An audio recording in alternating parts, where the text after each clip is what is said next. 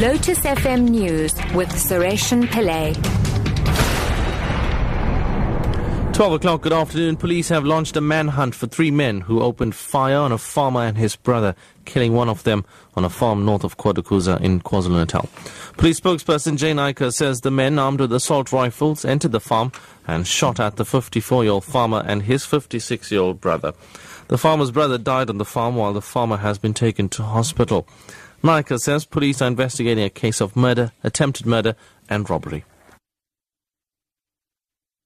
Sports Minister Fikile Mbalula will hold a media briefing at Safa House in Johannesburg shortly to address the latest allegations of government involvement in FIFA bribery.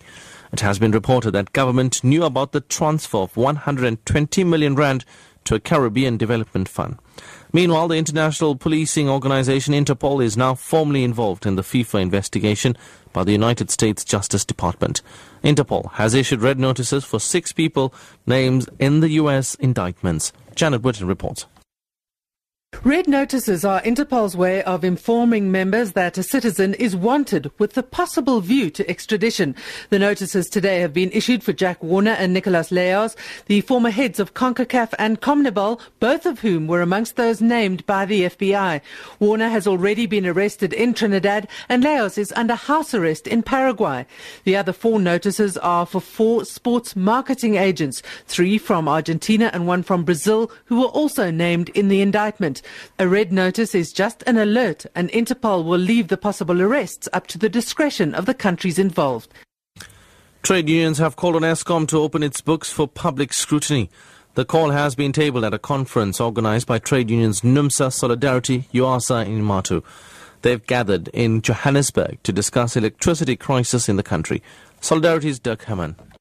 One of the important issues of the conference was the whole issue of transparency in Eskom. We called on Eskom to open it up to show the South African public exactly what's going on in Eskom. One of the issues of concern is, of course, the cost of primary um, energy, and in the second place, also the cost of the new built um, station. South African public simply has the right to know everything about Eskom because the fact at the end of the day that we are the taxpayers and we finance, and therefore we are the shareholders in Eskom. And finally, African business delegates attending the World Economic Forum on Africa in Cape Town have raised concerns on the recent xenophobic attacks and new visa regulations.